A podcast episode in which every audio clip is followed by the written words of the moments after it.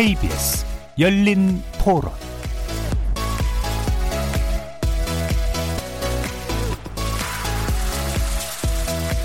안녕하십니까. KBS 열린 토론 정준희입니다.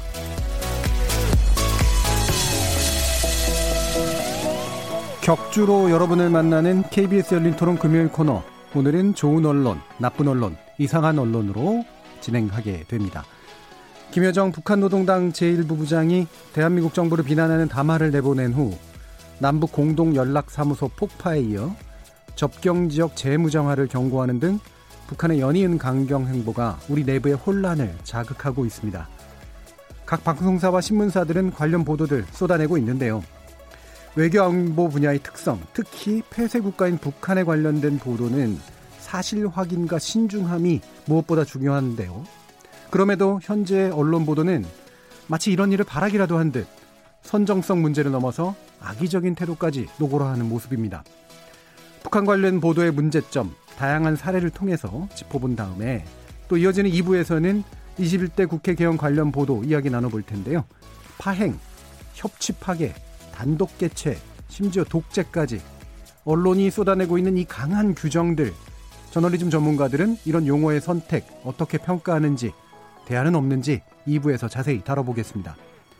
KBS 열린 토론은 여러분들이 주인공입니다. 문자로 참여하실 분은 9730으로 의견 남겨주십시오. 단문은 50원, 장문은 100원에 정보 이용료가 붙습니다. KBS 모바일 콩, 트위터 계정, KBS 오픈, 그리고 유튜브를 통해서도 무료로 참여하실 수 있습니다.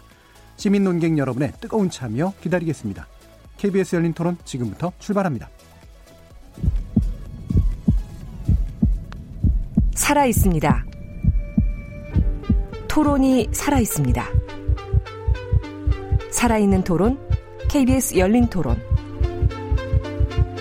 토론은 라디오가 진짜입니다. 진짜 토론, KBS 열린 토론.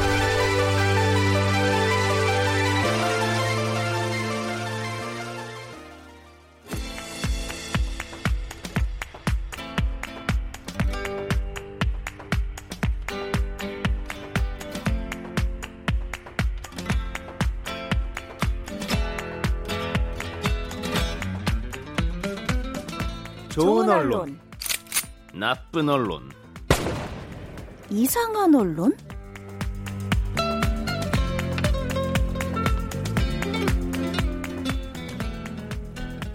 자, 오늘 함께 해주실 세 분의 전문가 소개하겠습니다. 신한대 교양교육대학 이정훈 교수 나오셨습니다. 안녕하세요. 언론인권센터 정책위원이신 정미정 박사 함께 하셨습니다. 안녕하세요. 고발뉴스 민동기 미디어 전문기자 자리하셨습니다. 안녕하십니까. 자, 지금 이제 북한 관련 보도 지난번에 한번 어, 김정은 위원장 사망설 또는 유고설 관련된 보도를 한번 또 짚어봤었는데 어, 불행한 사건이 또 나오면서 연이은 다양한 보도들이 이제 쏟아지고 있습니다. 어, 어떤 검색어를 넣어도 평상시와는 굉장히 어, 다른 종류 엄청난 숫자의 기사들이 이제 쏟아지고 있는데요. 신기한 건 정보가 많지 않은데 북한 관련 정보의 특성이 정보가 많지 않은데 기사는 엄청나게 많다는 그 부족한 정보와 많은 양의 기사에 갭을 메꾸는 건 그건 뭐겠는가라는 이제 그런 생각을 불러일으키는 그런 상황입니다. 일단 좋은 보도, 나쁜 보도, 이상한 보도를 꼽으면서 이제 오늘 비평 진행해 보려고 하는데요. 나쁜 보도 먼저 진행하겠습니다. 이정훈 교수님께 선정해 주셨어요? 네, 저는 오늘 그 두 편의 칼럼을 가지고 왔는데요. 하나는 그 6월 15일자 동아일보의 그 박재균 칼럼 한없이 너그럽고 한없이 독한 불공정 문정권이라는 음. 칼럼 하나고요. 6월 16일자 조선일보에 민주당은 아픈 것일지도 모른다라는 예. 칼럼입니다. 둘 다 그 내부 칼럼입니다. 아, 동아일보는 박재균 논설 주간이 쓰셨고요. 조선일보 칼럼은 황대진 정치부 차장이 쓰셨는데 에, 우선 제가 나쁜 보도로 선정한 첫 번째 이유는 북한 이슈를 이제 언론사에서 국내 정치 문제와 관련해서 하고 싶은 말을 하기 위한 소재거리로 삼았다. 예, 그러니까 예. 국내 정치와 엮어서 음. 그러나 그런 주장의 근거는 상당히 추측에만 의존해서 특정 정파를 공격하는데 활용한 그래서 북한 이슈를 어, 굉장히 나쁜 방식으로 활용한 사례로 선정을 했고요. 그리고 기사 곳곳에 에, 표현 수위라든지 표현 방식에 있어서 조금 어, 정도를 넘어선 부분들도 조금 이제 보이기도 해서 그런데요. 예를 들면 그 동아일보의 박재균 칼럼 같은 경우는 그 북한한테는 이제 비굴하고 눈치를 보고 음. 대신에 야당, 기업, 검찰, 탈북민한테는 철권 대응을 하는 일방 강행 독주 정치를 펼치는데 결국은 이런 정치의 종착지는 독재다. 음, 예. 이제 이런 이야기를 하면서 윤미향 사태, 조국 사태 이렇게 엮어가면서 이제 민, 문재인 정권을 은근히 독재화되어 가고 있다라고 예. 어, 비판을 하고 있습니다. 어, 그러면서 제시하는 근거들이라는 게 하나만 얘기하자면 북한 정권은 미국을 짝사랑하고 음. 문재인 정권은 그런 북한을 짝사랑한다. 음. 뭐라는 형태의 추측 이런 것들이 이제 근거로 제시되고 있는 상황이고요. 조선일보 칼럼 같은 경우는 조금 더 저는 안 좋게 보고 있는 게 민주당은 아픈 것일지도 모른다라는 제목인데 사실 여기 보면 이제 이 칼럼의 이제 시작이 이탄희 의원께서 이제 공황장애를 어. 호소하시면서 예. 지금 잠깐 쉬고 계신데 이제 여기서부터 출발을 해요. 음. 그러면서 이제 민주당이 아프다라는 거죠. 강박에 음. 빠져 있다. 근데 그게 어 제가 알기로 이제 미학을 전공하신 걸로 알고 있는데 진중권 전 교수의 진단. 음. 늘 근거로 삼고 있는데 예. 아 미학 전공자가 이제 강박이나 정신질환 얘기를 하면 안 된다는 게 아니라 음. 굉장히 중요한 근거로 삼고 있어요. 예. 그 예. 이후로도 의학적인 얘기들이 조금 나오고 그러다 결국은 문재인 대통령 취임 직후 제가 한 말은 지켜야 한다는 강박관념 있다라는 발언 이건 사실 지행 합의를 하겠다는 다짐 같은 건데 이것도 음. 강박관념이라는 단어를 썼다는 이유로 문재인 대통령도 강박에 빠져 있고 불안에 빠지는 사람이다 뭐 이런 식으로 가다가 마지막에는 이제 우리가 저번에도 한번 말씀드렸던 의식의 흐름대로 갑자기 논리가 점프를 해서 결론이 많은 사람이 민주당이 아픈 게 아니라 나쁜 거라고 한다. 음. 혹시 아픈 척만 하는 거라면 지금 이 순간 불안을 느끼는 게 마땅하다. 근데 많은 사람이 누군지 무슨 얘기를 했는지에 대한 근거는 없고요. 그래서 이게 조금 더 제가 안 좋게 보였던 건 어쨌거나 어, 이탄희 의원 개인의 어떤 질병 예. 이런 것들을 특정 정파를 공격하는 어떤 소재로 삼는다는 것이 조금 윤리적으로 좀 예. 어, 좀 더 문제가 있어 보이기도 하고 어, 북한 문제를 전형적으로 국내 정치의 비난 또는 비판의 어떤 소재로 활용하는 어떤 전형적인 어, 한국 언론의 북한 보도의 문제점을 적나라하게 보여주는 그런 칼럼이다 싶어 제가 두 칼럼을 가지고 예. 왔습니다. 이게 이제 칼럼이다 보니까 뭐 사설까지는 아니라고 하더라도 어쨌든 뉴스가 아닌 이제 의견 기사들이니까 어, 우리가 이제 의견에 대한 비평은 되도록이면 좀 안 하려고 하는 측면들이 있는데 뭐냐면 의견에 대한 비평은 또 다른 의견을 얘기하는 수밖에 없기 때문에 근데 이제 기준을 제시해 주셨네요. 그러니까 하나는 북한 문제를 재료로 삼았는데 결국 하고 싶었던 말은 국내 정치였다. 그렇죠? 이게 흔한 이제 구도고 또 한 가지는 의견을 내는 건 좋은데 의견의 근거로 삼고자 하는 것이 사실이나 또는 전문적인 어떤 견해에 그렇죠. 바탕을 두고 있지 못하다라고 하는 어 그래서 이상한 논리적 점프들이 이제 일어나게 된다라는 그렇죠. 거잖아요. 예. 그리고 사실은 우리가 이제 언론학 교과서에서는 그렇게 얘기합니다. 우리가 이제 좁은 의미의 뉴스는 이제 스트레이트 뉴스를 이야기하지만 네. 사실은 뉴스라고 하면 이제 뉴스와 칼럼 사설을 다 포함해서 광의 그렇죠. 뉴스라고 네. 보죠. 그리고 음. 특히 이렇게 이제 사내 칼럼이라고 하죠. 음. 어, 기자들이 쓰는 칼럼 같은 경우는 이제 물론 주장의 내용은 주관적일 수 있습니다. 충분히. 네. 하지만 이제 기자가 기명 칼럼을 쓸 때는 그 주장을 뒷받침하는 근거가 사실이어야 하고 그 가지고 있는 사실에 준하는 주장을 이제 펼쳐야 하는데 두 칼럼 같은 경우는 사실 근거는 상당히 빈약한 반면 네. 주장은 굉장히 근거에 비해서 강하고 그리고 그 주장의 내용이 북한과는 별 상관이 없는 이제 국내 정치적인 음. 문제를 음. 이제 다루는데 북한의 이슈를 활용한 것 같아서 예. 제가 예, 나쁘다고 생각을 이게 했습니다. 이제 뭐 사실 뭐 특히나 보수 진영에 계신 분들 같은 경우에 일반적으로 가지고 있는 불만의 형태를 사실 드러낸 거라고 저는 그렇죠. 생각을 해요. 그렇죠. 그래서 뭐 그분들의 의견의 자유라는 게 있으니까. 근데 이제 기본 구도는 이제 북한한테는 굉장히 잘해주고 정작 협치 대상인 야당이라든가 상대 당파에 대해서는 완전히 난 그렇죠. 최근 특히 이제 그 일부 언론에서 많이 이제 다루고 주목하는 게 탈북민들. 예. 그래서 음. 북한한테는 그렇게 비굴하게 굴면서 음. 탈북민들한테는 너무 잔인한 거 아니냐 예. 뭐 이런 식의 그렇죠. 주장들이 요즘 많이 나오는 것 같습니다. 예, 뭐 그 부분의 사실성 여부는 뭐 지금 뭐 예. 뭐 따질 문제는 아닙니다만 예.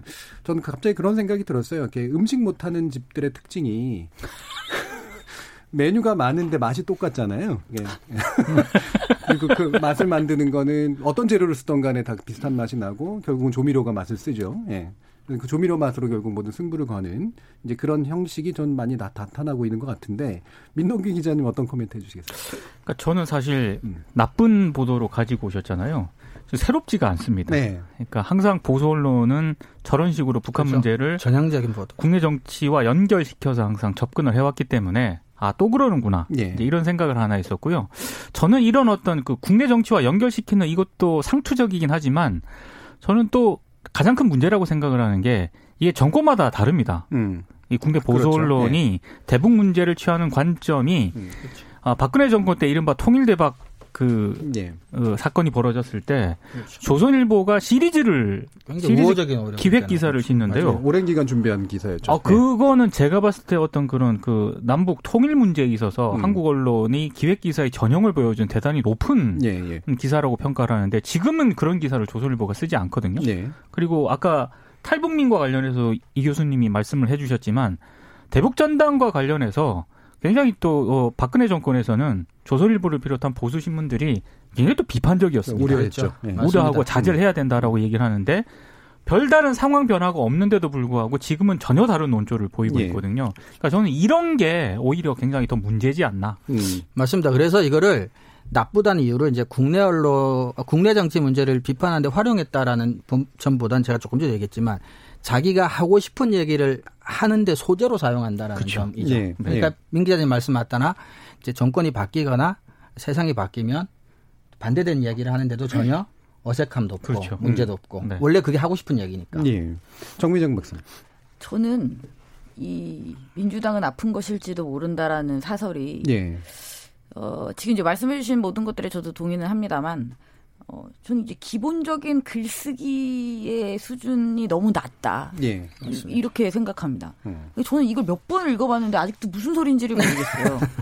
그러니까 아픈 것일지도 모른다니까 아프다는 얘기인지. 음. 물론 이제 마지막 결론을 보면 나쁜 음. 거라고 네. 많은 사람들이 그랬다고 마무리를 지은 걸로 봐서 민주당이 나쁜 예, 나쁘다는 이야기를 하고 싶은 것 같긴 한데 아픈 척 한다는 얘기는 또 무슨 얘기인지 음. 그럼 앞에 그게 뭐 서술이 돼야 되잖아요. 그러니까 예를 들어 아픈 것일지도 모른다. 그러면 민주당이 어떤 질병 혹은 어떤 증상으로 아픈 건지가 나와야 되고 그리고 하다 보니까 아픈 척하지 마라 사실은 나쁜 거잖아. 요게 이제 기본 음, 논리의 어떤 네. 흐름인데 네. 아무리 읽어봐도 지금 그런 걸 찾아볼 수가 없는 거죠. 그러니까 네. 저는 이, 이 사설은 기본적으로 어, 어떤 관점 아니면 그 논리의 뭐 허술함 뭐 이런 걸 다 떠나서 기본적인 글쓰기도 안 된 너무 음. 수준이 낮은 음. 그런 칼럼이라는 생각이 듭니다. 그게 또 우리나라의 굉장히 유명한 어떤 신문사잖아요. 네. 에서 메인으로 거는 자체 칼럼의 수준이 이 정도라는 건 정말 기가 막힐 노릇이죠. 예. 이게 또 제가 또 누누이 주장하는 건데 음, 권위지를 주장하지만 권위지스럽지가 않아요. 예. 권위가 없죠. 권위가. 예. 그게 제일 안타깝습니다. 저는 사실 뭐 의견의 차이라든가 이런 것보다 권위지를 주장하려면 이제 권위적 어떤 권위를 가지고 있는 이제 글의 내용과 스타일이 필요한 건데 이런 게 요즘 더 심해지고 있지 않은가. 너무 심해지고 네, 특히 이제 종편 등장 이후로 서로 약간 심해지죠. 상동 관계가 생기면서 좀 심해지고 있지 않은가라는 그런 생각이 아니, 그리고 지금 같은 상황에서 음. 어, 북한 쪽에서 저렇게 강경한 태도를 보이고 일단 사건이 터졌잖아요. 그러면 이 기회에 지금까지 조선일보가 계속 비판적인 시각을 견지해 온 그것에 맞춰서 네. 대북 정책에 대한 어, 어떤 종합적인 논의를 끌어가면 됩니다. 음. 비판적인 관점에서. 그들이 그렇게 하고자 했던. 근데 하라는 그건 안 하고 지금 아프냐 음. 이러고 있으니까 나도 아프다도 아니고 예. 나쁘다. 근데 뭐 혹시 예. 그 청취자분들 중에 오해 소지가 있을까봐 우리 또 이제 그정 박사님 말씀은 그게 이제 전부는 아닐 텐데 그 물론 이제 뭐 자기들이 줄창 주장해 왔던 대북 강경 정책에 대한 어떤 그런 이야기들이 전혀 없지는 않은데 예. 이제 그건 이제 늘 뭐 해오던 수준에서 하는데 이제 이런 그 의도가 조금 이제 그 순수해 보이지 않는 예. 그러면서도 우리 정 박사님 지적처럼 그 글쓰기의 기본조차도 지켜지지 않는 칼럼 이런 것들이 이제 중간중간에 섞여 있어서 그 신문 전체를 읽을 때 이제 굉장히 음, 음좀 방해가 되죠. 음. 여러 가지로. 제가 토론 진행하면서 좋을 때가 어떤 때냐면 양쪽 견해가 완벽하게 갈리는데 둘 다 맞는 것 같은 느낌 들 때가 있죠. 아, 그렇죠. 네. 그렇죠. 그렇죠. 그러니까 제가 저 나름대로 견해는 있지만 가만히 들어오면 막 혹한 거예요. 이쪽 견해 들으면 혹하고 저쪽 견해 들으면 혹해서 그 두 가지가 굉장히 저한테 생각을 되게 많이 하게 해주는 그런 것들을 만날 때가 되게 좋거든요. 근데 어, 이런 의견이 많이 들어간 그런 칼럼들이나 사설 같은 데서는 그게 이제 내용에 대해서 내가 동의하진 못해도 이게 뭔가 설득력 있는 구조가 나를 그렇죠. 아프게 한다거나 이런 게 되게 그럼요. 중요한 부분인데 그렇죠. 그런 게 이제 아까 얘기했던 이제 질의 문제하고 연관이 좀 되지 않나 좀 싶습니다. 그런 네. 비판이 있어야 음. 발전적일 수 있겠죠. 네, 네. 자, 그럼 이상한 보도 민동기 기자님이 짚어주셨죠? 어떤 건 내용인가요? 저는 일단 대표적으로 가지고 온 기사는 지난 16일 조선일보 기사인데요. 네. 그 북한의 조평통 기간지가 있습니다. 음. 우리 민족끼리라는 예, 예. 그 기간지인데 여기에서 보도한 내용을 인용해서 보도를 했습니다. 근데 제목이요. 북의 돈 없는 막말. 문재인 역대 대통령들보다 훨씬 멍청이. 예. 이런 좀 자극적인 제목을 달았습니다. 예. 근데 이건 뭐 조선일보만 이렇게 보도를 한 건 아니고요.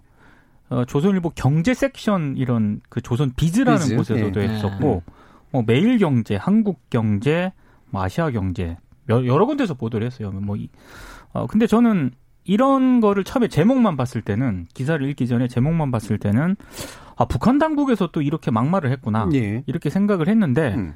기사 첫 문장이라든가 이런 걸 보면서 어, 우리 민족끼리에 달린 그 독자 감상 글이라는 코너가 있는데요. 예. 이게 우리식으로 따지면은 포털의 댓글, 댓글. 음. 기사 댓글이거든요. 음. 댓글에 실린 거를 인용을 해서 이제 이렇게 아하. 보도를 한 겁니다. 그래서 저는 처음에는 아, 이걸 나쁜 보도일까 이상한 보도일까 잠깐 고민을 했었거든요. 계속 고민하시고 계시죠 지금.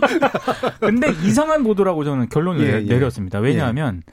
이게 기사 댓글을 가지고 음. 이렇게 정색을 하고 어, 흔히 말하는 정론지라고 하는 곳에서 음. 어, 기사를 쓰는 게 이건 좀 이상한 것 같다. 네네, 네, 그래서 네. 이제 이상한 보도라고 생각을 했고 또 하나는 아니 이런 식으로 따지면은 음.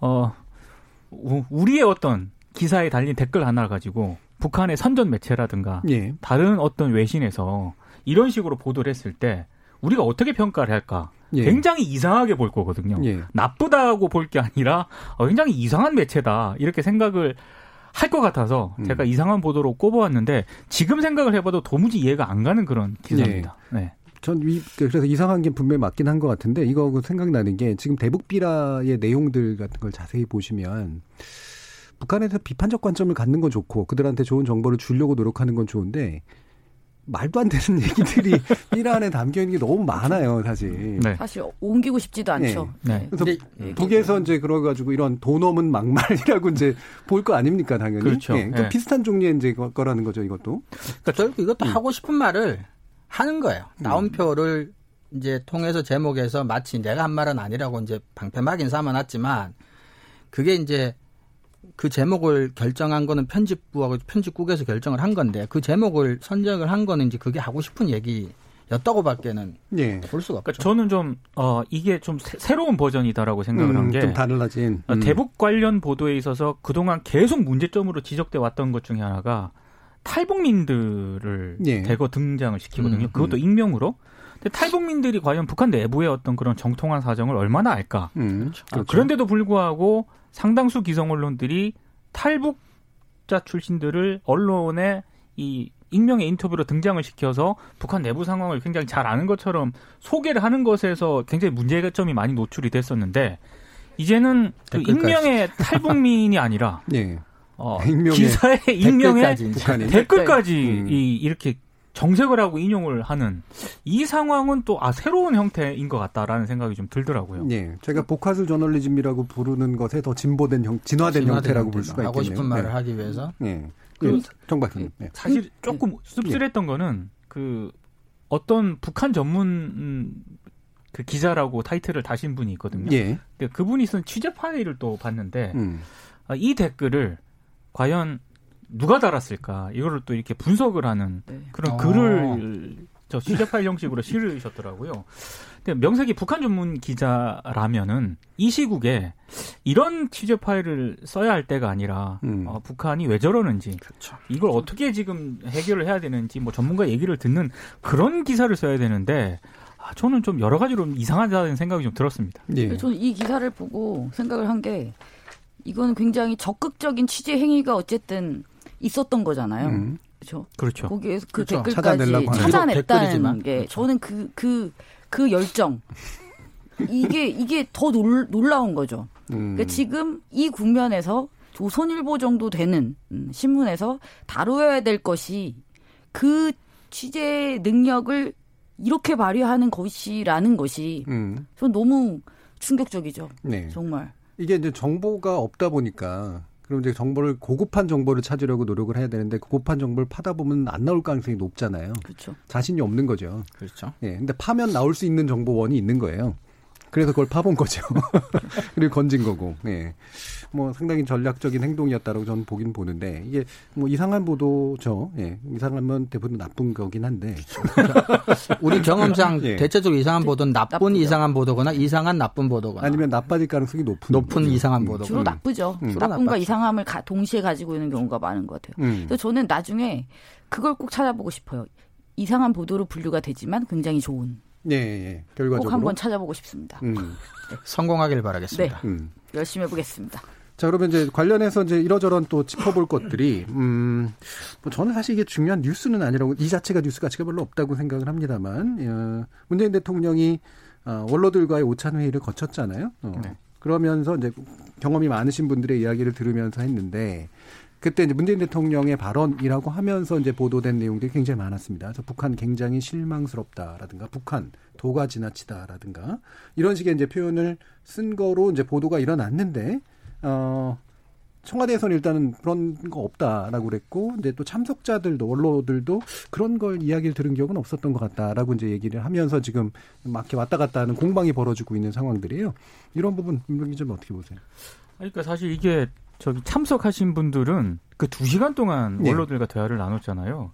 그두 시간 동안 나눈 대화를 일일이 기억한다는 것도 좀 그렇죠. 음. 어, 상당히 좀 불투명한 그런 음. 상황인데 언론에 보도된 것은 상당히 좀 문재인 대통령이 어, 단정적으로 보도 이렇게 말을 한 것처럼 지금 예. 나왔거든요. 음. 그리고 저는 좀 상식적으로 생각을 해봤을 때 지금 북한이 김정은 국무위원장이 직접적으로 지금 이번 사태와 관련해서 공식적인 발언이라든가 이런 게 안 나오고 있지 않습니까? 네. 전 당연히 이제 그 대통령, 그러니까 국가 원수에 해당하는 사람들이 음. 지금 굉장히 민감한 상황인데 네.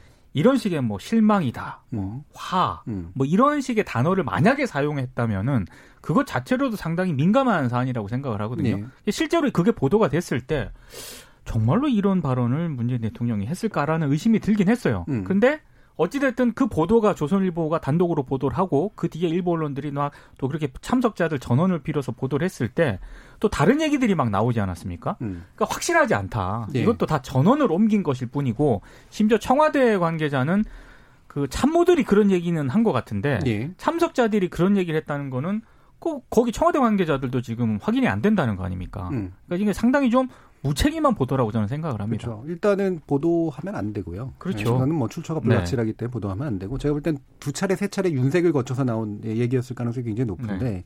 지금 국면이라고 하는 게 뭐 대통령이 이런 발언을 할 수도 있고 그 뭐 이거에 공감 만약에 진짜 이런 발언을 했다면 이거에 공감하시는 분들도 충분히 있을 수 있는데 김여정 부부장 수준에서 지금 담화가 그렇죠. 나오고 있는 거잖아요.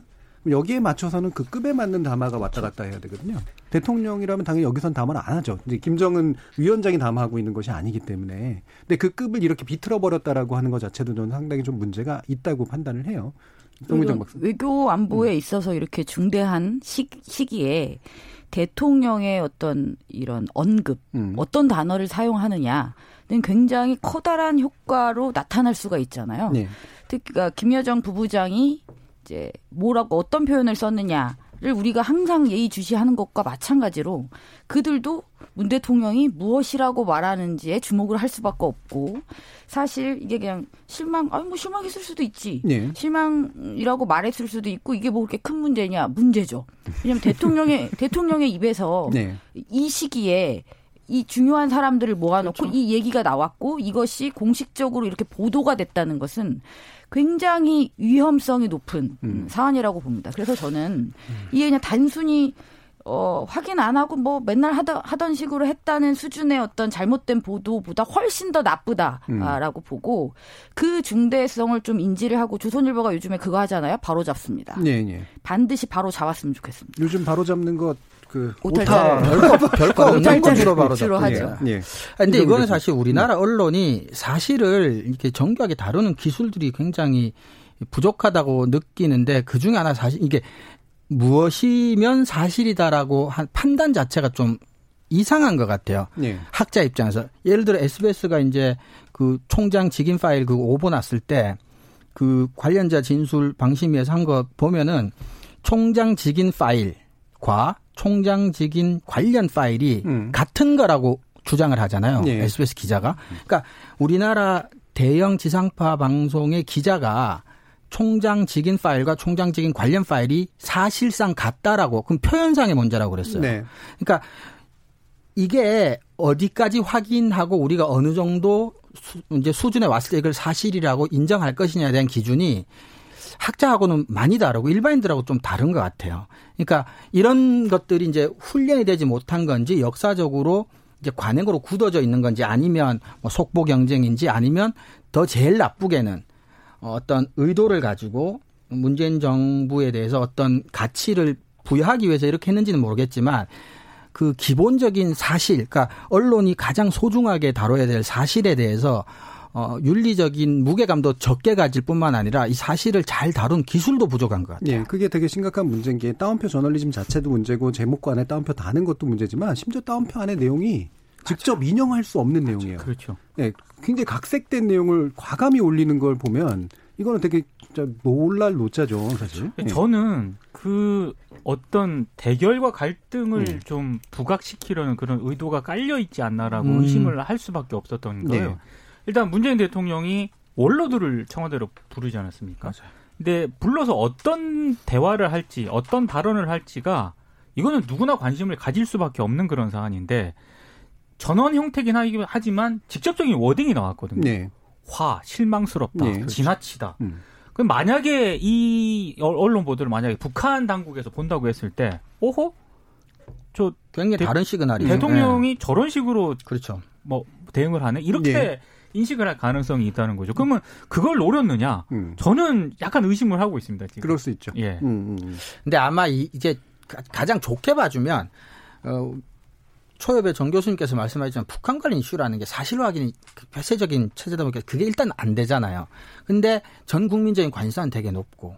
그러니까 이제 양적으로든 질적으로든 이제 뭔가 기사를 만들어낼 때 일단 기본적인 제한은 있는데 그런 상황에서 뭔가 속보도 내야 되고 단독도 내야 되고 이러다 보면 사실 한두 명이 이제 전해주는 말에 예. 대한 사실 제가 아까 말했듯이 이 정도 확인해야 사실이라고 부를 수 있다라는 수준이 원래도 낮은 데다가 그런 상황에 이렇게 몰리다 보면 뭐 한두 명이 그 얘기한 것 같은데라는 정도만 가지고도 이렇게 이제 했을 수도 있고 그러니까 우리가 염려하는 정도의 의도와 그 후폭풍에 대한 고려조차도 없이 그냥 기사 막으려고 쓴 것일 수도 있다 싶은 생각도 들어요. 그게 네. 훨씬 더 슬픈 이야기긴 하죠. 뭐가 더 나쁜 건지 모르겠어요. 뭐가 음. 더 나쁜 건지 후자가 더 나쁜 걸 수도 있죠. 이 시국의 대통령의 그 단어 어휘 선택 문제에 대해서 그 정도의 그 어떤 중요성 인식도 없이 기사를 이런 식으로 쓴 거라면 그건 정말 심각한 문제죠. 더 큰 문제죠. 네.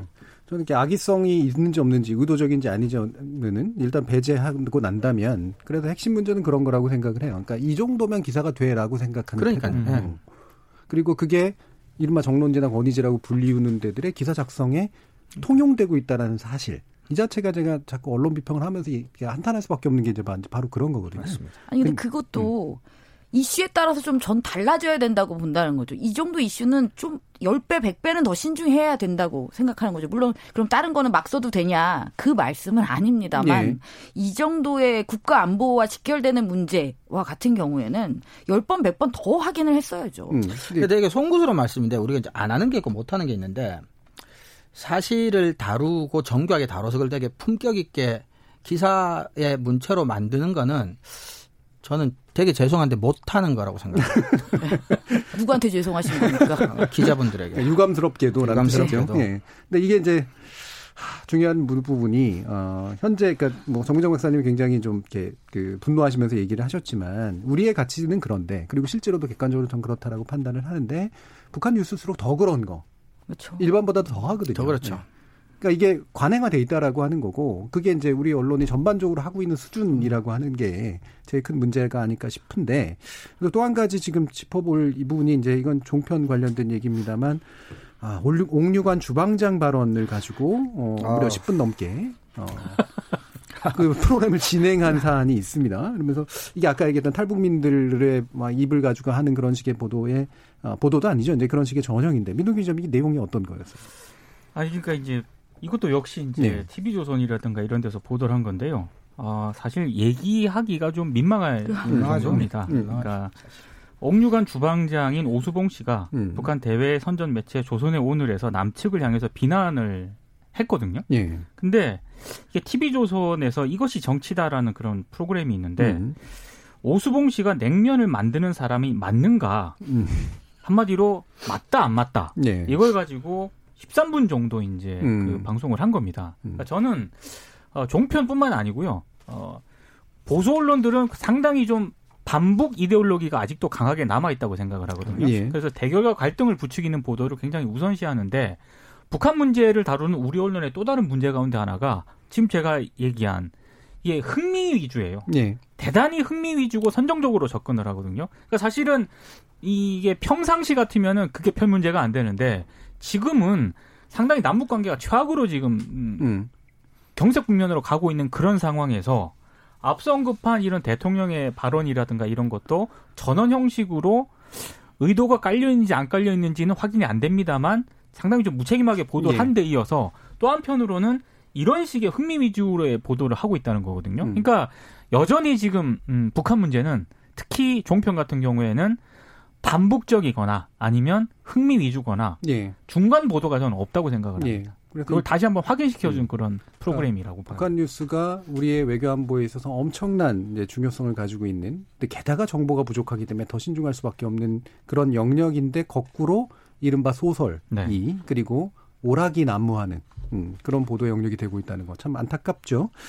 어, 뭐, 이 부분은 뭐 제가 더 뭐 비평할 만한 가치가 네. 없다고 생각하기 네. 때문에 그 정도만 하고. 뜨겁습니다. 예. 예. 어, 좋은 보도가 있었을까 싶기는 합니다만, 어렵사리 찾으셨다고요? 정유정 박사님? 예. 아니, 제가 진짜 열린 토론 논논논을 하면서 음. 이렇게 찾기 힘들었던 건 지금이 일단 지금까지로서는 예. 처음이었던 것 같습니다. 음. 근데 이제 그게 이슈의 특징도 있는 것 같아요. 이 북한 관련 문제라는 게 에, 일단 폭파 이후에 어, 며칠 안 됐잖아요. 근데 여기서 대해서 어떤 뭐 종합적이고 깊이 있는 통찰력 있는 뭐 이런 어, 기사가 나오기는 좀 힘든 어떤 여건은 분명히 있었다. 그래서 어, 이제 골라 보았습니다. 음. 그리고 제가 여러 개를 가져왔습니다. 심지어. 예. 심지어. 음. 어, 하다 보니까 되게 많아졌는데요. 예. 일단 저는 요 한 가지를 먼저 말씀드리고 싶어요. 에, KBS 뉴스입니다. 음. 네, KBS 뉴스. 와, KBS. 네, 음. 와, 와, KBS입니다. 그러니까 저는 이 정도 사안이 터졌을 때 가장 중요한 매체는 일단 1번 공영방송이다. 예. 그러면 KBS가 이 사안을 어떻게 다루고 있는가를 꼼꼼히 봐야 한다. 음. 아, 그런 생각에서 16일, 17일, 18일 이렇게 좀 지켜보았습니다. 예. 뭐 특별히 문제가 있다고 판단되는 기사들이 눈에 띄지는 않았습니다. 그리고 KBS 보도가 전반적으로 그랬어요. 네. 네. 비교적 음. 다른 방송사에 비해서 어쨌든 굉장히 차분하게 예. 예, 잘 다뤘다. 뭐 이 정도는 음. 이야기할 수 있을 것 같고요. 그리고 이제 제가 가져온 건 이제 18일 날 KBS 9시 뉴스에서 음. 전문가들 인터뷰를 받은 부분이에요. 근데 전문가가 정말 많습니다. 어, 한 10명이 되는 예. 것 같아요. 네. 그러니까 할 수 있는 그 전문가들은 다 접촉을 한 것 같아요. 예, 음. 예. 그러니까 뭐 통일연구원, 뭐 극동문제연구소, 음. 그다음에 뭐 정액과 교수, 그다음에 음. 한국국가전략연구원 통일전략센터장, 음. 또 북한학과 교수 뭐 이런 식으로 예. 해서 굉장히 다양한 사람들에게 예, 왜냐하면 이게 의견이 좀 다를 수가 있잖아요. 네. 해석을. 네. 이 상황을 어떻게 바라보느냐, 그렇죠. 앞으로 어떻게 될 것 같냐, 이후에 북한은 어떻게 나올 것이냐, 우리가 어떻게 대응해야 되느냐, 뭐 이런 문제에 대해서 어, 굉장히 많은 사람들의 의견을 다루려고 했다. 그리고 시간도 얼마 안 됐을 텐데 예. 이렇게 예. 적극적으로 전문가들의 의견을 따려고 했다는 점 음. 그리고 전문가들의 어떤 선정에 있어서 충분히 타당했다라는 음. 점. 음. 이 부분에서 저는 이걸 긍정적인 어, 평가를 하고 싶고요. 그래서 좋은 보도로 일단 가져오긴 했습니다만 근데 제가 좋은 보도를 딱 정할 때 어려웠던 건 뭐였냐면 이 보도가 좋기는 한데 이게 우리 뉴스가 좀 짧잖아요. 네. 하나하나 꼭지들이 짧다 보니까 음. 이 많은 사람들을 얘기가 한두 마디에서 이제 다 끊기는 거예요. 그렇죠. 음. 그러니까 정말 다 듣, 고 음. 났을 때 얻을 수 있는 정보가 실제로 얼마만큼이었느냐. 예. 너무 적다는 거죠. 음. 결국은 우려할 만한 상황이다. 음. 조심해야 된다. 신중하게 대응해야 된다. 음. 이상의 정보를 얻기는 힘들다. 음. 그러니까 이 좋은 기여, 이 이런 보도 이 자체는 좋지만 실제로 이걸로 해서 우리가 얻을 수 있는 시청자들이 얻을 수 있는 정보가 굉장히 적다라는 점이 저는 너무 아쉽고 예. 음. 그렇다면 이런 관련한 이슈는 정말 긴 호흡으로 갈 필요가 있다. 예. 그러면 지금부터라도 이, 이게 1차적으로 나왔다면 요것에 대한 어떤 변형으로 계속 나올 수 있잖아요. 월요일, 화요일, 음. 수요일, 목요일 해서 그렇죠. 계속 이제 짧은 시기에 인터뷰를 배치한다던가 시사 프로에서 뭐, 다룰 수도 그렇죠. 있고 음. 다른 프로그램에서 다룰 수도 있고 저는 뭐 그런 이야기를 한번 해보고 싶어서 이 KBS 뉴스를 음. 일단 예. 가져와 봤습니다. 예. KBS 그리, 네. 뉴스 같은 경우에 저는 그래서 9시 뉴스 포맷에 이제 사실 한계잖아요. 네, 그렇죠. 어, 포맷 자체를 늘리거나 그러니까 적어도 한 5분 정도로 늘리거나 저는 그 강박을 벌였으면 좋겠어요. 전문가들을 얼굴 비치고 말 따서 잘라가지고 그렇죠. 넣는 거.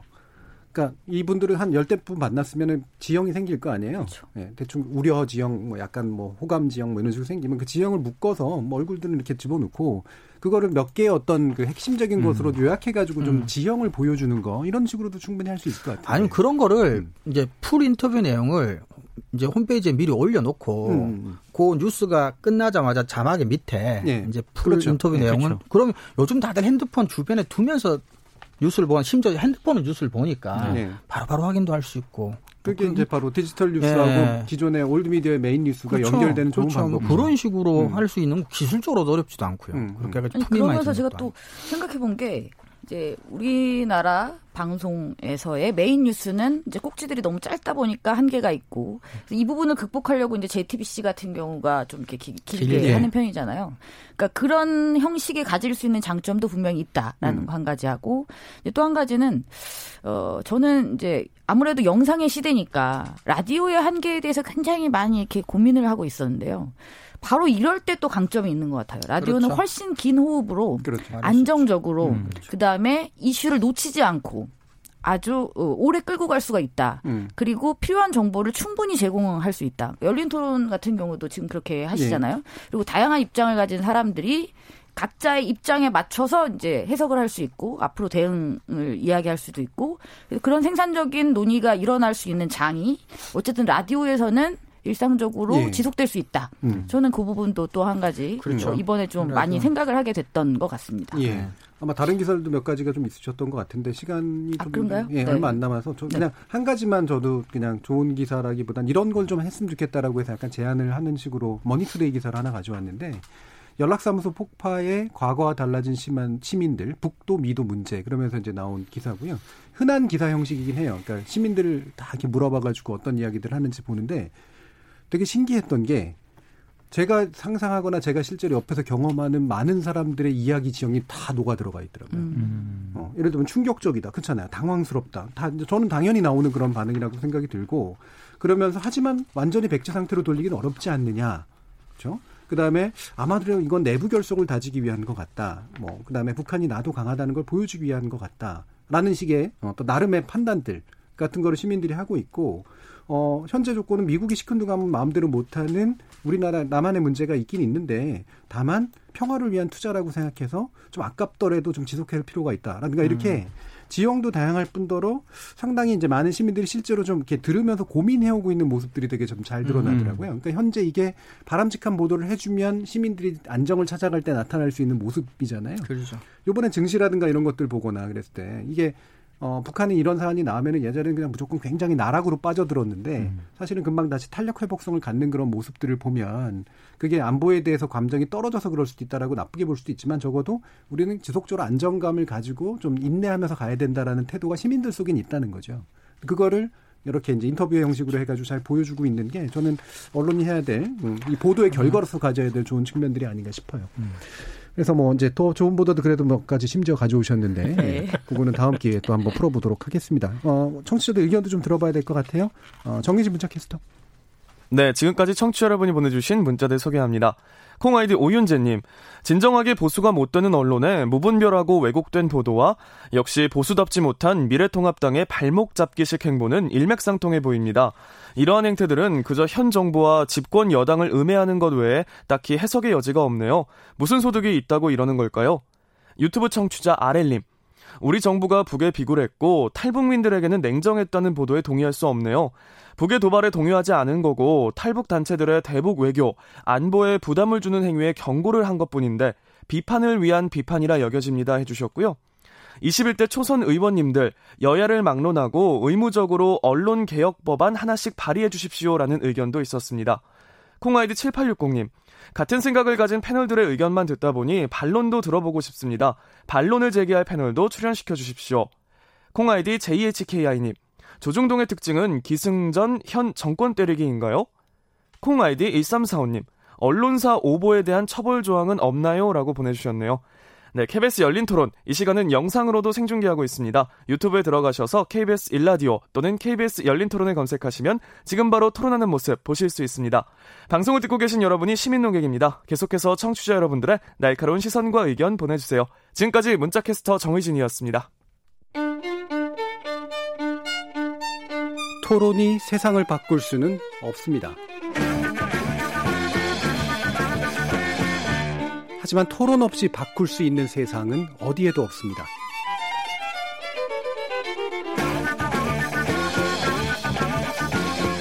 세상의 선한 변화를 갈망하는 당신. 정답이 아니라 질문의 힘을 믿는 당신. 우리 KBS 열린 토론에서 만납시다.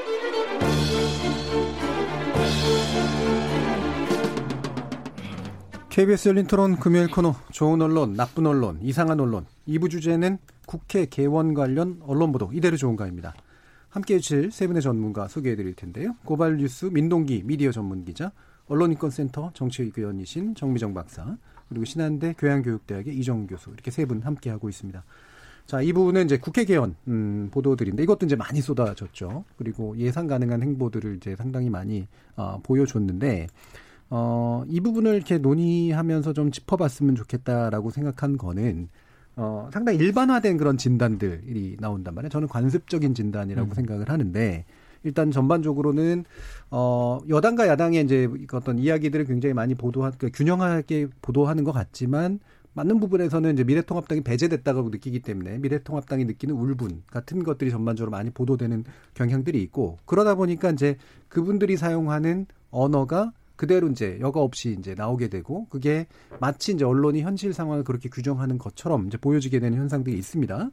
그 중에 대표적인 게 하나가 바로 어, 독재다라고 하는 거, 헌정 사상 이런 일은 없었다라는 거, 협치는 완전히 붕괴됐다라는 거, 이제 이런 식의 이제 그 규정들이에요. 이거는 현 시기에 국회 개헌과 함께 우리나라의 민주주의 현 단계가 이런 단계냐라고 하는 규정하고 연관된 거서 이게 언론이 이제 이런 규정들을 사용하는 것들이 또는 그대로 가져다 쓰는 것이 맞는가라는 부분에 대한 좀 여, 여러분들의 말씀을 들어보고 싶습니다. 이 부분 이종훈 교수님 먼저.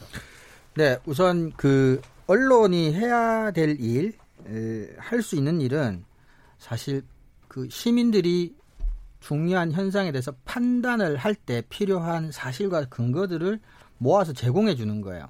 그러니까 쉽게 얘기하면 이제 판단은 시민들이 하는 거고 판단에 필요한 자료와 근거들을 언론이 모아서 보여주는 거죠. 네. 근데 이런 여기 나오는 많은 표현들은 파행, 극한 대치, 뭐 단독 이런 것들은 이미 그 표현 안에 판단이 들어가 있어요. 음. 그러니까 언론은 우리나라 언론은 판단을 하고 그러면 시민들이 할 수 있는 일은 뭐예요? 없는 거죠. 음. 그러니까 이게 이런 표현들이 갖는 가장 큰 문제는 원래 이제 교과서에서 흔히 나오는 언론의 기능 역할이라고 하는 게 시민들이 자신이 처한 상황, 자신의 이해관계에 따라 정치적이고 중요한 사안에 대해서 자기가 판단을 내려야 되는데 이제 일상생활을 영위하다 보니까 그 판단에 필요한 자료나 사실들을 수집하는 시간이 없으니까 언론이 그걸 이제 잘 모아서 잘 정리해서 이제 보여주고 네. 판단은 시민이 하는 건데 우리나라 언론은 그 정말 본연 업무인 그 사실 확인, 사실 판단, 자료 수집 이런 건 굉장히 취약한 반면에 그 취약한 부분들이 이제 스스로가 내리는 판단 과정으로 다 메우는데 그 판단 과정에서 그 부, 부족한 근거나 증거를 가지고 판단을 내다 보니까 표현만 격렬해지는 것 같아요. 예, 예. 그래서 그런 것들이 가장 큰 문제. 그래서 말씀하셨지만 이런 것들이 이제 또 패턴화 돼 가지고 관행처럼 이런, 이런 표현을 쓰다 보니까 더더구나 시간이 가면 갈수록 그나마 어 감정적이고 정서적인 효과도 오히려 또 반감되고 그래서 예. 별 쓸모가 없는 표현이 아닌가 싶은 예. 생각조차도 예. 들어요. 예, 민동균 기자님. 저는 조금 반대되는 음. 생각을 하고 있는데요. 음. 오히려 언론들이 판단을 안 하고 있다. 음. 저는 그렇죠. 이렇게 보고 예, 있습니다. 예. 그러니까 어, 드러난 현상만 음. 뭐 이렇게 대결하고 어, 서로 이게 타협을 못 보니까 예. 파행 뭐 또 협치 물 건너 가나 음. 굉장히 상투적인 표현이거든요. 예. 근데 사실은 저는 이게 국내 정치 보도의 문제 가운데 하나라고 보는데 여든 야든 어느 쪽 편을 드는 거에 대해서 한국 언론들은 약간 좀 알레르기 반응을 보입니다. 예. 그러니까 그게 어떤 사안에 대해서 설명을 하든 아니면 우리는 이렇게 생각하다라는 어떤 관점을 가지든 간에 그게 한쪽 편을 드는 방향으로 가게 됐을 때 굉장히 부담스러워 하거든요. 예. 그러니까 사실은 저는 조금 언론들이 솔직하게 구체적인 부분까지 들어가서 판단을 해줬으면 좋겠는데 그냥 판단을 안 하고 현상만 이렇게 중계를 하고 있다고 생각을 하거든요. 예. 이를테면 그러면 협치가 물 건너갔다라고 다들 쓰는데 제목도 음. 그렇게 뽑고 그러면 미래통합당이 주장하는 그 안을 음. 어, 법사위원장을 뭐 더불어민주당이 받아들이면 음. 그럼 그건 협치가 되는 것이냐? 예. 이 질문도 던져야 되는 거고요. 그러면 미래통합당이 국, 법사위원장을 고집을 하고 있는데 음. 어 저렇게 여당을 견제하는 게 꼭 법사위원장을 가, 야당이 가져야만 저게 견제가 가능한 것인가? 예. 그러니까 미래통합당의 주장을 검증하려는 그런 노력도 해야 되는데 그러려면은 뭐 20대 국회 법사위가 어떻게 운영이 됐고 이런 것까지 다 어, 뭐 해설을 해주든 분석을 해주는 기사가 따라가야 되거든요. 예. 근데 그런 기사는 별로 없어요. 그러니까 미래통합당이 막 반발하고 있고 어 이거 우리 요구 안 받아들이면 뭐 독재다. 예. 그러니까 계속 다운표로 가는 거거든요. 음. 근데 그런 보도는 되게 쉬워요. 왜냐하면 주장을 하면 그걸 그대로 지면에 화면에 내보내면 되거든요. 그러니까 오히려 저는 언론들이 판단해야 될 그런 부분에 있어서 판단을 하지 않고 예. 그냥 여야 중계보하는 쪽으로만 그렇게 가는 게 오히려 더 지금 문제를 악화시키고 있다고 저는 보고 있습니다. 예, 정미정 박사님.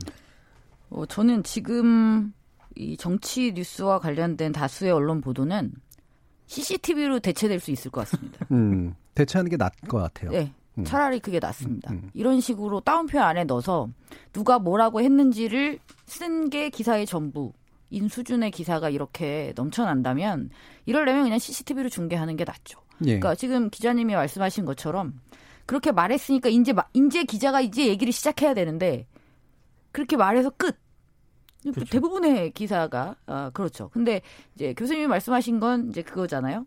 그렇게 하면서도 에, 그 표현에 굉장히 과격한 표현을 또 따옴표 안에다가 제목을 넣은 게 예. 저는 일종의 그 판단 유보일 수도 있지만 일종의 판단을 유, 유도. 하는 거죠. 음. 유도하는 음. 거죠.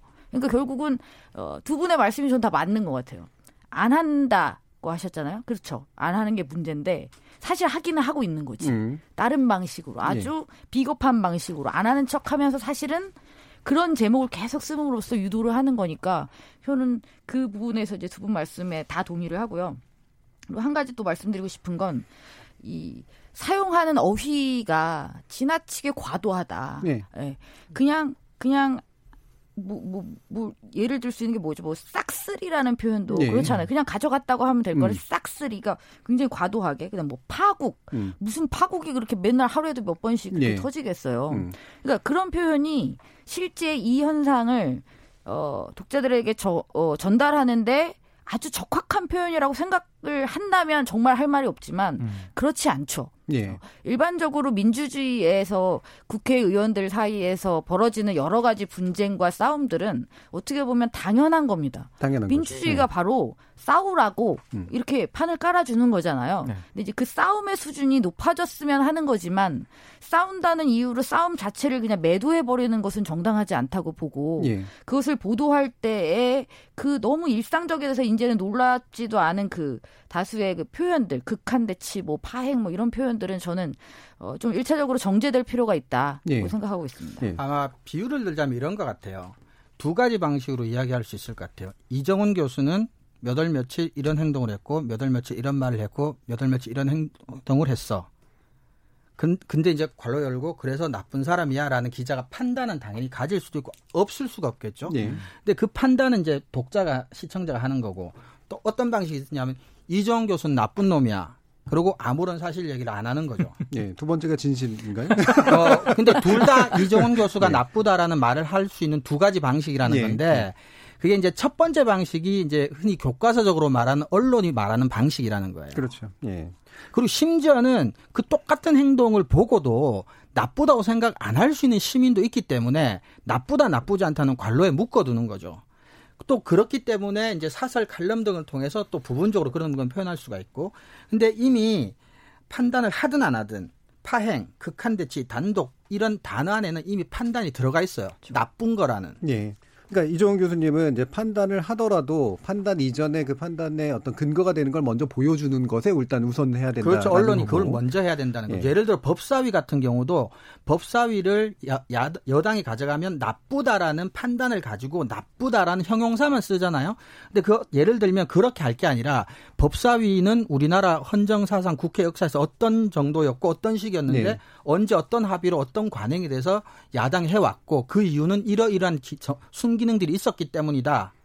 라고 이야기하고 근데 이번은 여당이 가져갔다. 이러기만 하면 어 여당 나쁜 놈이네. 뭐 그럴 수도 있지라는 판단은 시민들이 한다는 거예요. 예, 그러니까 민동기 기자님 말씀하시는 제대로 좀 판단해줬으면 좋겠다와 사실은 이종 교수님이 말씀하시는 판단 이전에 시민이 판단할 수 있도록 도와주는 걸 제대로 좀 해줬으면 좋겠다가 두 가지가 뭐 서로 그다지 대립되는 충되는 얘기는 아니고요. 아니죠. 그렇죠. 그렇죠. 예. 예, 부족한 두 가지 면을 두, 두 그렇죠, 동시에 그렇죠. 얘기하는 거기 때문에 그렇죠. 정민정 박사님은 그게 유보하는 것 같지만 유도하는 것일 가능성이 굉장히 높다라고 지금. 평가를 해주신 거고 저는 이 두 가지를 좀 구분해봤으면 좋겠는 게 이거예요.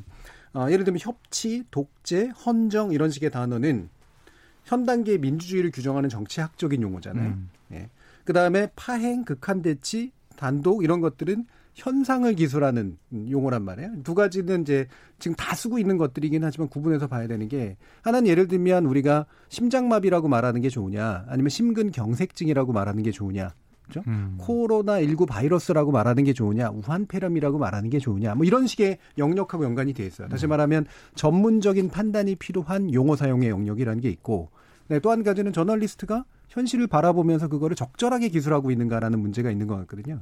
근데 이제 민주주의가 만약에 지금 한국에서 벌어지고 있는 일이 협치가 붕괴돼 있고 독재고 헌정이 붕괴되는 거라면 전 세계에는 아마 한 뭐 150개 중에 민주주의 국가가 대부분 다 붕괴되어 있을 겁니다. 예. 그러니까 저는 음. 이게 21대 그 국회 개원 전에요. 총선에서 예. 더불어민주당이 흔히 말하는 압승을 했을 때 기성 언론의 상당수가 흔히 말해서 일종 밑자락을 좀 깔고 들어간 게 아닌가. 그렇죠. 네. 왜냐하면 깔아놨죠. 180석에 가까운 음.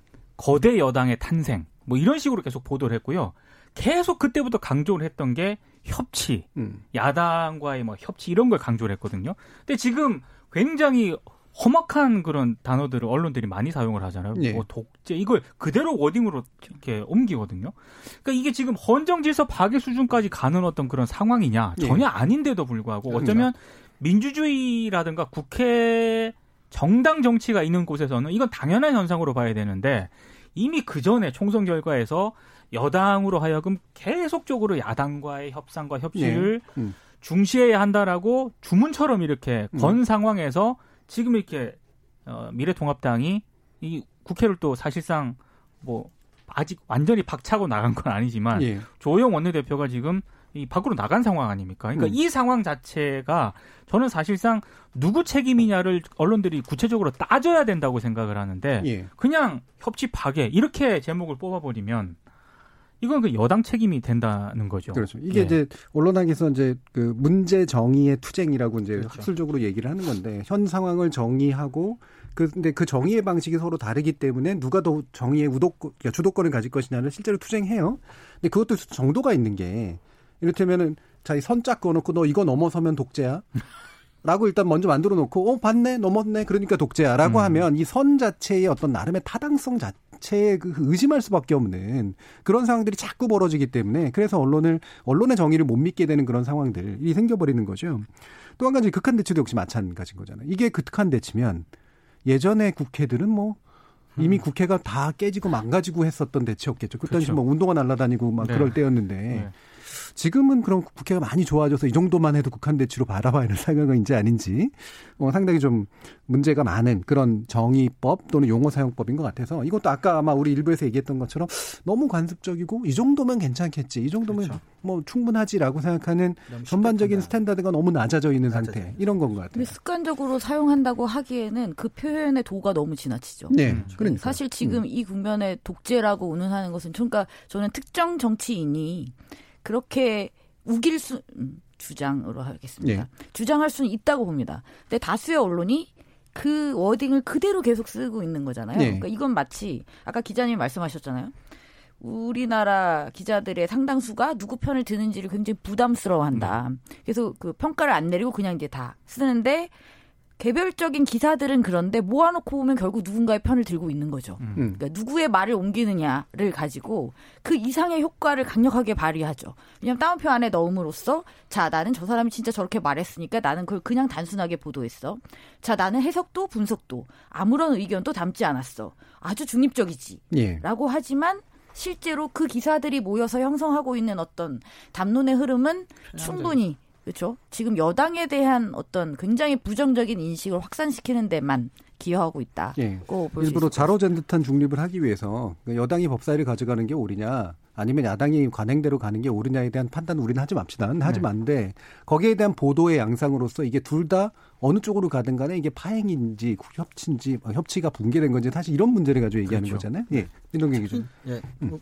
아, 음. 아니 그러니까 그러니까 법사위원장 관련해서 이게 뭐 협치 파괴라는 어떤 그런 추상적인 형태만 계속 언론들이 반복적으로 지금 제목을 붙이고 기사를 쓰고 있는데 저는 앞서도 얘기를 했지만 이게 언론사들이 구체적으로 판단을 해줘야 될 영역이라고 봅니다. 그러니까 미래통합당 같은 경우에는 법사위원장 하나만 가지면 예. 나머지 상임위원장을 다뭐 아, 내어줘 내어줄 수도 있다. 그러니까 이런 야당의 전략이 음. 과연 상식적이고 온당한 전략인지에 대해서 저는 당연히 정치부 기자들이 이거는 기사를 쓰면서 판단을 해줘야 하는 영역이라고 그렇죠. 보고요. 이를테면 야당 견제론에도 그게 맞는 견제냐 뭐 이런 그렇습니다. 것도 있는 거죠. 네. 네. 이런 전략이 음. 과연 합 상식적이고 합리적인 어떤 전략인가? 음. 근데 그런 판단은 안 합니다. 음. 그냥 다운표로 이렇게 얘기를 하고 있고 결과론적으로만 해석을 자꾸 하려고 하거든요. 네.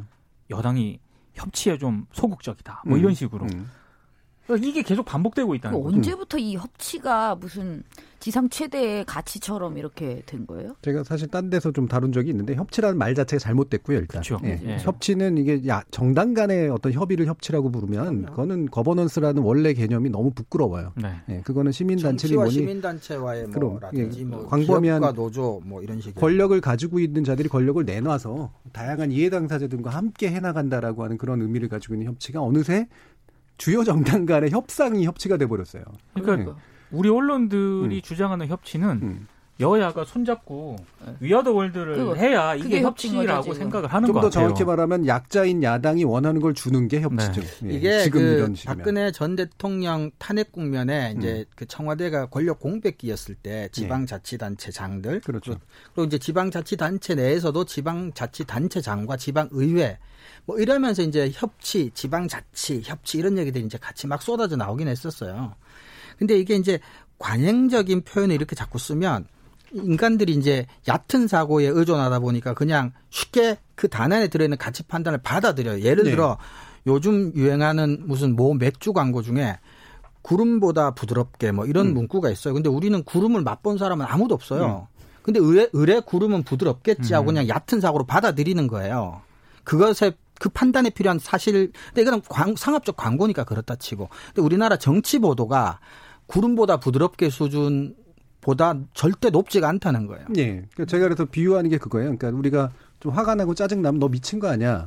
라고 했을 때 그게 우리가 그 미침을 이를테면 정신 분열부터 그렇죠. 해서 조현증까지 포함하는 다양한 공황장애적인 현상을 짚는 게 아니잖아요. 그렇죠. 예. 근데 그런 걸 너무 이제 과도하게 사용하고 음. 있는 거죠. 음. 예. 언론이 그러고 음. 있는 거죠. 자, 그래서 여기서 한 가지 도 짚어야 될 게 결국은 우리 이제 좀뭐 정치적 어떤 보도의 전문성의 문제일 텐데 뭐 이게 전문 기자 제로 뭐 풀 문제는 아니라고 생각합니다만 적어도 1,700명이나 등록되어 있다라고 하는 이 국회 출입 기자들이 뭐 하는 걸까? 라는 데 대해서 좀 알려줘야 될 것 같아요. 이건 민동기 기자님 좀 얘기 좀 해주세요. 그러니까 사실은 이게 아, 국회에 1,700명이 넘는 기자가 아, 출입을 하면서 이제 기사를 쓰고 있지 않습니까? 근데 기사를 쓰는데 어, 대한민국의 정치 관련 기사는 대부분 형태가 비슷하고요. 특히 요즘 들어서 과거에 비해서 기자 출입하는 기사들이 더 많아졌잖아요. 네.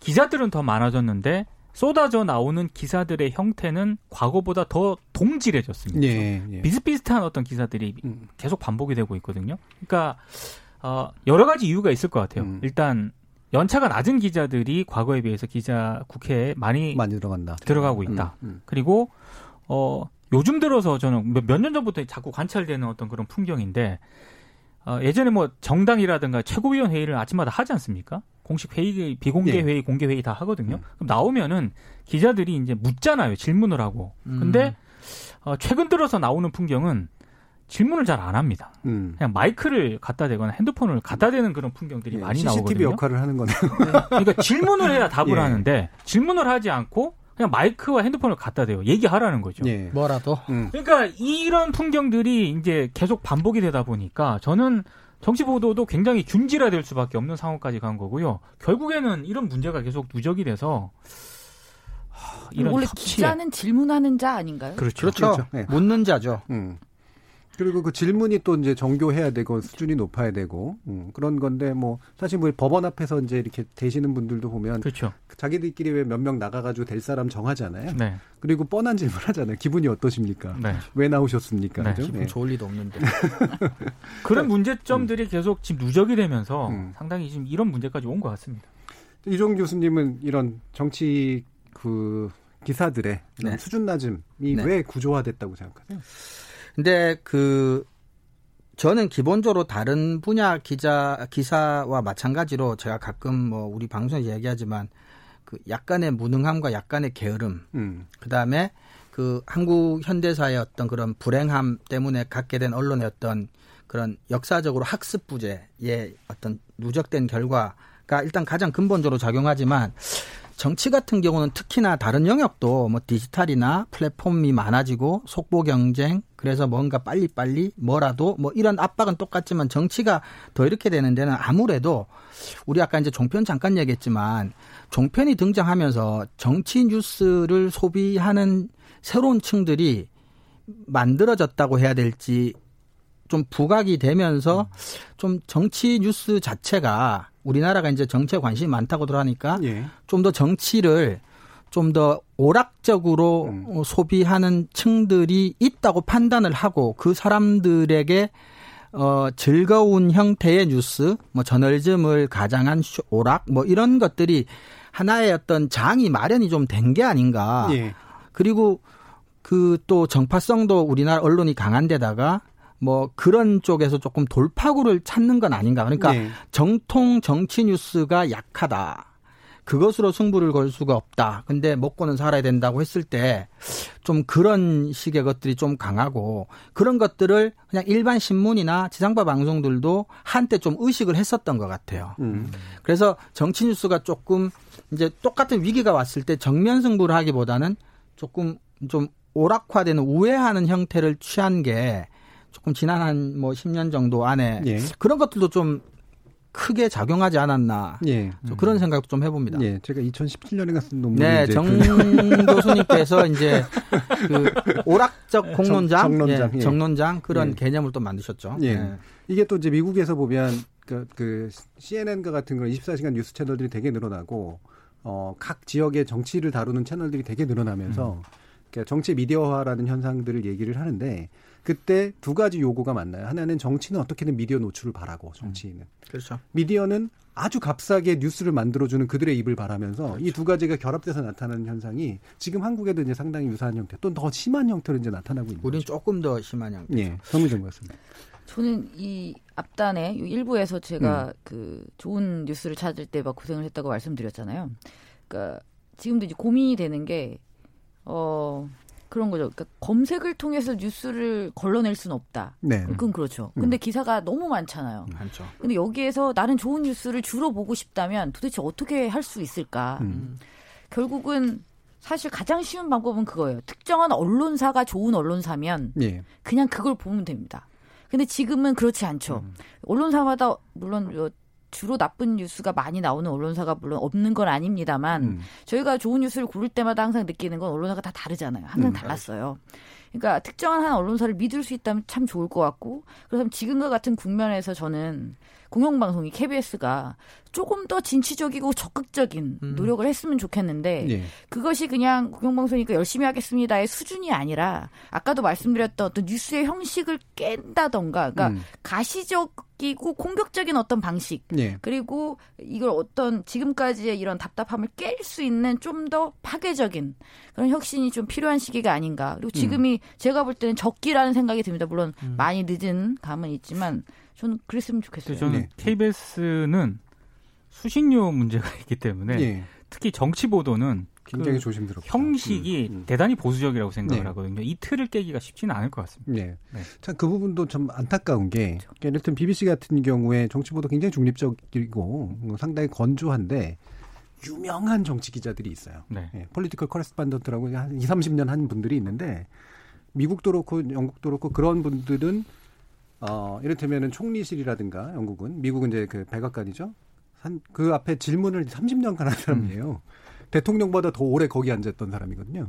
이분이 질문을 하면 다들 이렇게 긴장해요. 도대체 음. 어디서 뭘 알아서 무슨 질문을 할까 음. 이렇게 되고 이분이 쭉 나와가지고 이제 쭉 풀어내는 기사를 쓰면 이제 다 주목을 하는 거죠. 다른 신문사들이나 이런 데들이 다 그걸 봐요. 정말 부럽네요. 네, 먼저 그 사람의 해석을 듣고 그 다음에 자기 또 나름의 보도 방향 정하고 이런 음. 식의 일들이 일어나거든요. 이게 단순한 그냥 전문 기자가 아니라 이렇게 관록 있는 기자가 저는 음. 어디보다 필요한 게 바로 정치라고 생각하거든요. 네. 왜냐하면 정치인처럼 달코 다른 사람들을 만나려면 그 정도의 카리스마와 관록을 가지고 대해야 그들로부터 진실을 끌어낼 수가 있는 고 이런 건데 그게 너무 좀 안 돼 있고 아까 말씀하신 것처럼 뭐 2, 3년 차도 안 된 분들이 국회에 거의 대부분 뭐 출입하고 있고. 그러니까 다른 출입처에 비해서요. 예. 뭐 청와대라든가 검찰이라든가 법조라든가 이런 데는 진입 장벽이 굉장히 높거든요. 음. 근데 그런 출입처에 비해서는 국회가 상대적으로, 상대적으로 진입 장벽이. 낮습니다. 그래서 예. 국회 기자들이 굉장히 많이 들어가 있는데 그러다 보니까 어떤 관록 있는 기자라기보다는 연차가 낮은 기자들 그렇죠. 이 비율이 점점 높아지는 거죠. 그 예전에 보면 조국 전 장관 그 청문회 하기 잘 안 되니까 그때 이제 언론이 청문회를 하겠다, 언론과 하겠다 해가지고 네. 했을 때 그때 갑자기 앉아 있었던 친구들이 굉장히 그 기자분들이 질문을 되게 잘 못했잖아요. 네. 나중에 이제 변명한 게 뭐냐면 사실은 음? 위에 높은 기자들이 안 오고 우리 좀 낮은 연차들이 있을 수밖에 없었기 때문에 질문의 질이 떨어질 수밖에 없었다라는 얘기를 스스로 하는데 네. 그게 바로 아까 그 구조에서 지금 나온 그, 그 현상이잖아요. 예. 사실은 네. 아까 얘기한 영국이나 미국의 그 네. 관록 있는 기자들이 음. 조국 전 장관이 청문회 한다고 했을 때 예. 국회에서 한다고 했을 때 그 기자들이 가야 되거든요. 가야죠. 근데 네. 우리는 언론사들이 연차 낮은 기자를 네. 보냅니다. 국회 출입하는. 왜 왜 그러는 건데요?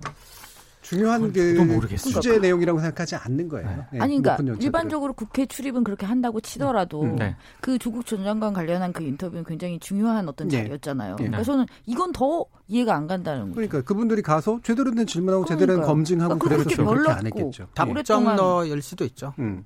연차 높은 사람 굳이 보내서 음, 확인할 사실보다는 이제 뭐그 정도 사실이 그러니까 중요 뉴스 가치가 있다고 생각하지 않아요. 그렇죠. 현재 언론사의 구조라고 하는 게. 그러니까 세월호 오보의 비극이라는 것도 사실은 예. 멀고 귀찮으니까 그렇죠. 1, 맞습니다. 1차로 기자들 보낼 다 연차 낮은 기자들을 보냈거든요. 예. 사실은. KBS 열린 토론 어 논논논 코너 이것으로 모두 마무리할 텐데 오늘 함께해 주신 이정훈 교수, 정미정 박사 그리고 고발뉴스 민동기 미디어 전문기자 세 분 모두 수고하셨습니다. 감사합니다. 고맙습니다. 고맙습니다. 저는 다음 주 월요일 저녁 7시 20분에 다시 찾아뵙겠습니다. 지금까지 KBS 열린 토론 정준이었습니다.